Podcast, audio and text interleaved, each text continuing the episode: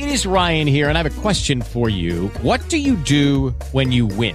Like, are you a fist pumper? A woohooer, a hand clapper, a high fiver. I kind of like the high five, but if you want to hone in on those winning moves, check out Chumba Casino. At ChumbaCasino.com, choose from hundreds of social casino style games for your chance to redeem serious cash prizes. There are new game releases weekly, plus free daily bonuses. So don't wait. Start having the most fun ever at ChumbaCasino.com. No purchase necessary. VGW Group. Void were prohibited by law. See terms and conditions. 18 plus. This ain't jump. This ain't slam. The name of this record is bounce.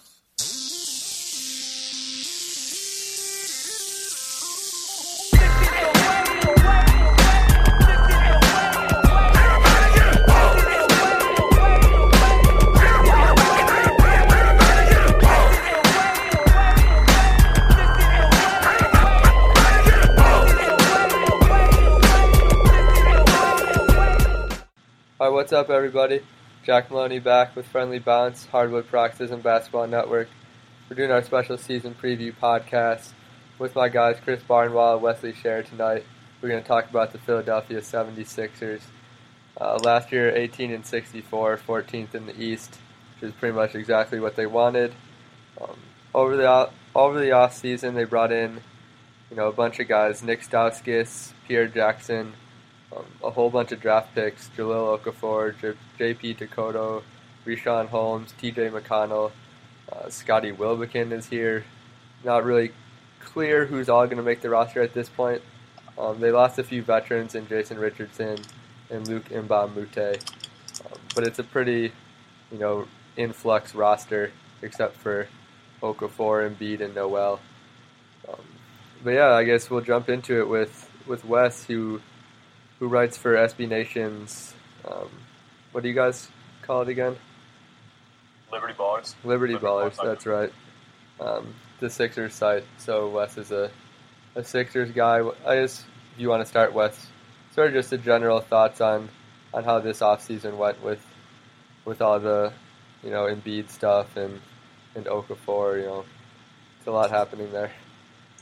Yeah, there, there's a lot going on. Uh, the Embiid stuff super unfortunate. There's a whole lot of there's a whole lot of negative media attention he's getting for some bad work ethic stuff that I don't think we need to go into necessarily. Um, but pretty much they came away. Obviously, the biggest move of the offseason was the Kings move.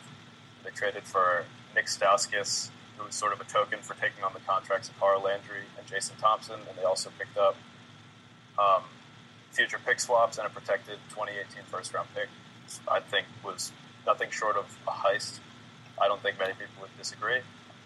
Uh, yeah, I mean they sort of business as usual over there. I mean they have actually this is probably the least amount of roster turnover we've seen since Sam Hinkie took over in 2013. They have something like seven or eight guys back from last year. They picked up Richaun Holmes from Bowling Green, obviously Jahlil Okafor at number three. Uh, signed Kendall Marshall, who will in all likelihood start the majority of the games at point guard this season once he's back. So I think they feel like they probably had a good offseason and they're going to go forward with the same process. Who I feel like this is the first year where everyone's like, "Oh, they built a team that's trying not to win again." They cut, they did, but this is the first year where I feel like they went forward. Like Stauskas is pl- a player that I think is legitimately going to be good. They have Carl Landry, who's a veteran. They signed Pierre Jackson, who again I think is going to be good. These aren't, they didn't sign a bunch of nobody players you've never heard of. They probably some haven't heard of them, but they didn't sign a bunch of players that you can pay in three years to potential. Like in years past, they've signed guys like there's no way this player is going to be in the NBA in three years. A lot of these guys, you can actually see them sticking around. Yeah, that's yeah, fair. and I, yeah, that, that stuff definitely doesn't get a lot of attention at all from the national media because I think most of the focus is on Sam Hinkie's quote unquote process. You know, so if you Mhm. disagree with the process, you probably don't look much into who's on the roster, and there are actually more NBA players than most think on the roster. Uh, and if you like if you like the process, then you're probably a little more uh, a little more informed on some of the fringe guys that they seem to have who are actually over or out, outperforming expectations.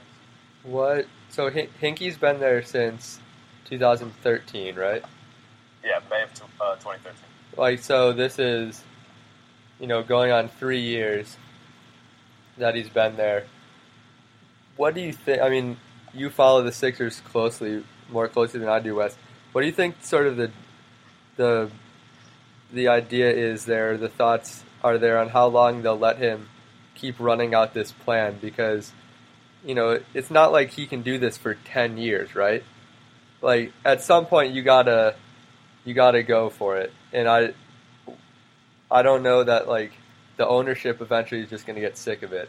You know they've given him a super long leash so far, but like how much longer do you think he can just keep running out teams that are to get him a top five pick until the ownership is like, all right, we got to start winning some games. Yeah. Um, so Josh Harris speaks about twice a year. I have no idea uh, really what his obviously like what his deep thoughts are on the long term view of this whole thing, but they've been pretty transparent about the whole thing. I think they're just going to continue to go back to the draft and until they feel like they have a superstar to build around. The whole thing is about finding foundational pieces to build around. And if it did take 10 years and Josh Harris and David Blitzer and their whole ownership group was behind him, I could totally see them doing this for 10 years. Obviously, most people hope that isn't the case, and I highly doubt it will be. But there's really, there's never been any sort of timetable. It's more when uh, can the team identify top level talent and how can they do that? And they've stockpiled a bunch of picks to do so. I'm obviously probably more pro the team's process than most people. Obviously, he's made some moves that I don't totally agree with, like KJ McDaniels trade, etc. But generally, I think he's done a, a very good job. That's actually one thing I kind of dislike about the process. I've always kind of been in the middle where I don't completely hate it, but I do dislike the idea that this is 100% going to work. Like, we there's a, a lot of assumptions from people who support like there's no way this could possibly fail, and that's an issue I have. But I also do kind of an issue with the whole idea of never buying in to your guys. Like eventually, you have to put together a core of players that you think you can work with and just go with them. And like, I understand being like, well, what if we get the next Anthony Davis? Well, not every most players and superstars aren't Anthony Davis. Like eventually, you can't have to stop waiting. You have to stop waiting around for that guy. You got to go forward with something, right? Yeah, I think obviously a lot of the it can't fail stuff you're talking about is more hyperbolic than anything. But I think it more just comes from, I mean, in all likelihood, that's coming from the Philly fan base and that whole contingent.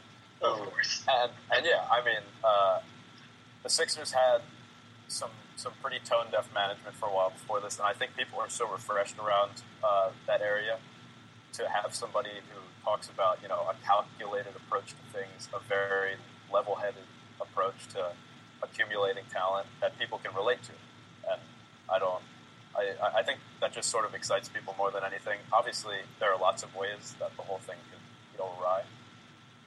I, yeah, I have to give credit to Hinkie. Like, I kind of go back and forth on it, but I mean, the man came up with this like idea. Here's his plan. This is what we're doing, and he's all in. He's never wavered once on should I not do this. Like he he has stated that this is his goal, and he's going to see it through. And I think um, that a lot of times it doesn't happen, whether it's the GM's fault or you know ownership, you know, kind of forces their hand. But I think a lot of times, you know, guys don't really get a chance to see their their plan, um, you know, all the way through. And that there's lots of different factors, but I I like that Hinkie and the ownership group are are seeing this out, and it it might not work. I you're not gonna if building a championship team was was super easy, like people would do it all the time, but I like that they're Technically, people do do it all the time. There's a champion every year. Yeah. Um, Sorry. no, but like starting, not starting from this. Like they had nothing to. I totally broke his brain. Um, yeah, I I totally know. understand what you meant. I don't know. I'm done. I don't. You're really dumb. um, I guess. What do you guys think? We'll we'll kind of leave Embiid out of it for right now because we don't know when he's going to be back. Who who would you rather? Like, who do you see have the having the better career moving forward between Okafor and in Nerlens? Um, I'm actually lower on Jahlil Okafor than most people are. I I would prefer an NBA center in 2015, be able to stretch the floor or protect the rim, and I'm not sure he necessarily projects to do either of those at an elite level. Uh, Nerlens is already he anchored a top. He was the he anchored the 13th best defense in the NBA last year according to defensive rating, and he was really uh, the only elite defensive player on that in that lineup all year round. I, I think Nerlens has a very very bright future. He's working on his offensive game. He's actually been putting his, putting the ball on the floor and facing up a little. He's working on that jump shot, and he's already, I think, pretty clearly headed towards elite rim protection status very soon, if not already. Well, let's bring that back a little here. that's a that is a very mighty proclamation about a guy that's had one good year. But I, I agree. I agree that I think at the moment it looks like Noel will probably have the better career only because we have that sample size. I'm very high on Okafor. I really liked him coming out of the draft. I thought a lot of the was going up against uh, Karl-Anthony Towns' resume, but I think Okafor is going to be a very good player, and, and I think he can. One of his attributes that he that he, he's very quick in the post. And one way, a lot of people are like, oh, the post game is dead now. The post game's not dead; it's just changed. You got to be fast because defenses are going to close in on you fast. Okafor has the ability to do that one, two post move and get the shot up, and not very many guys can do that. and and not only make the one two get the shot up, he's also a very very good passer from the post uh, Oh, and, very and under pressure. Yeah, I mean he's he's got a very interesting skill set. I think he's going to be a very good player. I think Nerlens Noel still going forward has a bit of a better one. Yeah, I. Yeah. I guess if it was like some sort of situation where you could only choose one, I would choose Nerlens. Um, but I, I think they're both gonna be pretty good. I was, you know, it's kind of a shame that Embiid's almost like an afterthought, um, just because of his injuries and stuff. You know, it's only so much you can do about that. It's just when you're seven two, sometimes your feet just break down. It's, I mean, it's too bad. But I, I think front court wise, you you can't really ask for much more if you have Nerlens and Okafor. Like I think that's I think that's a front court, you know, that you can build around for the future. It's now about finding the other, you know, some wing depth and point guard and stuff. But obviously, that's Yeah, going to take sure. them a few more drafts. Um, And uh, another interesting thing about Noel, they're going to make a, a damn good high low. Nerlens Noel is also a very underrated passer, uh, and that's going to be a really really fun high low to watch the next the next Yeah. couple years. it's not right. Like if you, it'd be great if if everybody on your team can shoot threes, but if you have two big men who can at least step out to, you know, shoot an elbow jumper like that 15, 16 foot range, and can hit you know fairly consistently from there, then you can cre- you can make that work. You know, like the Grizzlies. Z-Bo and Marc Gasol aren't really shooting threes, but they make that work because they're both good passers and like they can both knock down that you know little mid-range jumper and operate in the post. It's like there's no reason to to think Noel and Okafor can't coexist, even though neither really has you know three-point range. But I think as long Yeah. as they they develop that mid-range jumper, that's that would be enough to make it work. I believe. Yeah, they both uh, they've both been taking some reps from 10, 12 feet outside in preseason, and Nerlens uh, has done it in the past last year a little bit. He started taking up a little more often in the second half of the year. But this is going to be the first year also where they have a full year of some actual NBA shooters surrounding them at potentially every position.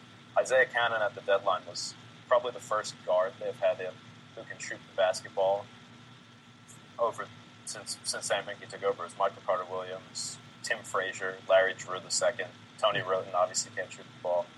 Like they they never really had any spacing, and it's going to be interesting to watch a full year of that. Yeah, Stauskas. I mean, he's we haven't really seen too much of him, but I mean, he he can shoot allegedly. Um, I'm excited for whichever player that we don't know about is going to uh, turn into some very good, Richaun Holmes. like, rotation player this year. Hmm. Like they always do it once a year. Like remember to Hollis Thompson and Robert Covington, every year, like some guy you've never heard of turns into a rotation good, a rotation good player for them. Yeah. Every year. I I'm think Jerami in. Grant has a chance to do that this year. Uh, he's, he, he cooled off late last year, but I think, I mean, this this will be a big year for him, obviously. But I'm, JP I'm Tokoto. No, No absolutely not. I just named off a random name. Yeah. One home? I'm in on Richaun Holmes because he had a sick dunk the other day, but uh, that's all I know about him. And he went to Bowling Green. perfect. that's all you need to know.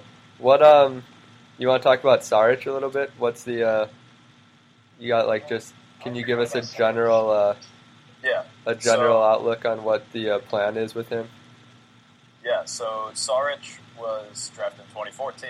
He signed a two plus one deal with Anadolu Efes in the Turkish league. hmm and he does have an out after this season. And he did start saying this past summer that he would like to come to Philadelphia next year. And the team, the team tried to bring him over over the summer. Reportedly, I think David Pick reported that. Uh, and they didn't. They they obviously the league rules allow for a very limited amount of buyout money, and he Mhm. would he would have taken a pretty big uh, financial hit if he had come over last summer. But pretty much the the big deal is going to be for the in, in terms of the team's interest, come uh, getting him to come over in 2016. Because once he gets to 2017, he can do what Nikola Mirotic did, which is avoid Right. the rookie scale, and Mhm. the team is no longer paying him within their own restrictions. And of course, then the cap goes up. He could be looking at a lot of money if he waits till 2017. So that could potentially be in his best interest. And they like he projects he's like a a power forward, right? Or can he play the uh, three? He's a three-four. He's a point forward. I'm not really sure what position he is or what position he'll ever be able to guard. hmm But he's a he's a really interesting offensive player. Yeah. Uh, and he's a he's sort of a bruiser. Uh, he, he works pretty hard on D, I think, but I, I don't know who he really projects to defend going forward. Yeah, I watched him, you know, a few times in Eurobasket, and he's like, I don't know, it, it's it's hard to really get a true feel for a guy when you only see him like, I don't know, play like 40 minutes or whatever in in Euro in Eurobasket, but it's like he had brief glimpses where he looked like awesome, and then he would go through stretches where you just completely forgot he was on the floor, and I, I don't know, that just could be European like national team ball is a lot different. You don't know like what system they're running or whatever. Like it's hard to really tell. Um, but you definitely like saw glimpses of, of the talent, which is like I, th- I mean, passing. I I thought he was an unbelievable passer in what I saw. Um, Yeah, he's he's got really, really, really good vision. That's definitely sort of his calling card. Um, he didn't actually even perform all that well in Eurobasket. I thought he shot the ball pretty poorly, like under twenty five percent from three. yeah, and he's a pretty he's a pretty inconsistent outside shooter. That's going to be a, a pretty big swing skill for him going forward. Weird. Yeah, I mean, it'll be interesting to see him when he comes over. How they, you know, if they get another probably probably another top five draft pick plus him next summer, and you know, if, if Embiid's healthy, like I think next summer could really be the the sort of turning point if everything. It, it could be they got a new practice facility coming next summer too, which is definitely planned accordingly to that. Although I don't think they're any sort of allure next summer, obviously. Uh, and plus, they have Miami's first round pick, top ten protected, the Thunder first round pick, top fifteen protected, and the Lakers first round pick, top three protected. That uh, yeah, that you could have two top five picks plus Saric plus you get Embiid back like that. That could be a ridiculously talented roster next year. It, it definitely could potentially. I think the Lakers pick might run a little closer Yeah. uh, to the line than others probably do, but I don't know. And you know, if they if the Sixers outperform expectations, which I don't really think will necessarily be the case, I picked them in the Liberty Ballers preseason pre uh, season preview to win 20 games. But if they were to to win 25 to 30, they do have the Kings pick swap available to them if the Kings were to play very poorly. Oh man, that's that's like a part-time job keeping track of their uh, their picks and everything. I have trouble keeping track of the second rounders the most. All right, what do you guys? As we wrap things up, what do you guys see? Uh, uh, Wes, you said twenty wins. Chris, what do you? Uh, you think the Sixers can can finish above last in the East, or are they they They've do. done it every single time in the Hinkie era. They're not going to finish last. They'll, Not- or wait, in the East or in the NBA? No, in the East. In the East? Oh, they'll, yeah, they'll, well, no. The Bucks and Knicks beat them last year, so, no, last year, so. No, I don't think they'll be last. I think they'll be second. I have them, like, at 23 or 24 wins. Yeah, that sounds about right. Uh, I can't see them winning too many more than that. They'll probably, uh, it's not really what they want to do anyway. But, um, yeah, they, it's Yeah. gonna be it's gonna be at least interesting to watch this team now that you have a healthy Nerlens and you have Okafor. Is like those are two dudes who, moving forward, you know are going to be on the team, and like you get to see them watch, you get to see them operate together. So it'll be at least be like something when you're watching this team where it's not like, uh, why do I watch this team? Like none of these guys are going to be here. Like you at least have a some you know excitement moving forward for the Sixers fans. Uh, Yeah, I think they have some keepers uh, as well who are going to be pretty interesting to watch this year, like Robert Covington and Hollis Thompson. Obviously, Stauskas is going to be in a playing likely pretty heavy minutes for the first time. yeah. There's some interesting storylines to watch for sure. Definitely. All right, that's a wrap on the Sixers. I'm Jack. My guys, Chris and Wesley. Here's our boy DJ Los Latino playing us out. Catch you guys later. Peace. This ain't jump. This ain't slam. The name of this record is bounce.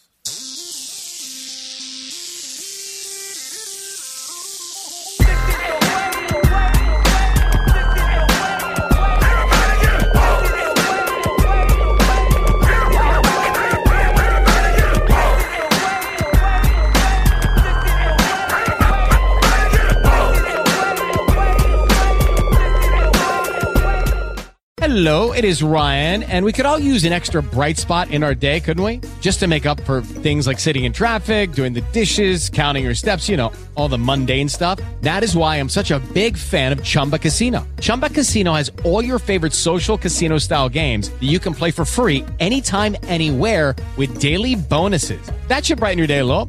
Actually, a lot. So sign up now at chumbacasino.com. That's chumbacasino.com. No purchase necessary. Group. Void were prohibited by law. See terms and conditions. 18 plus.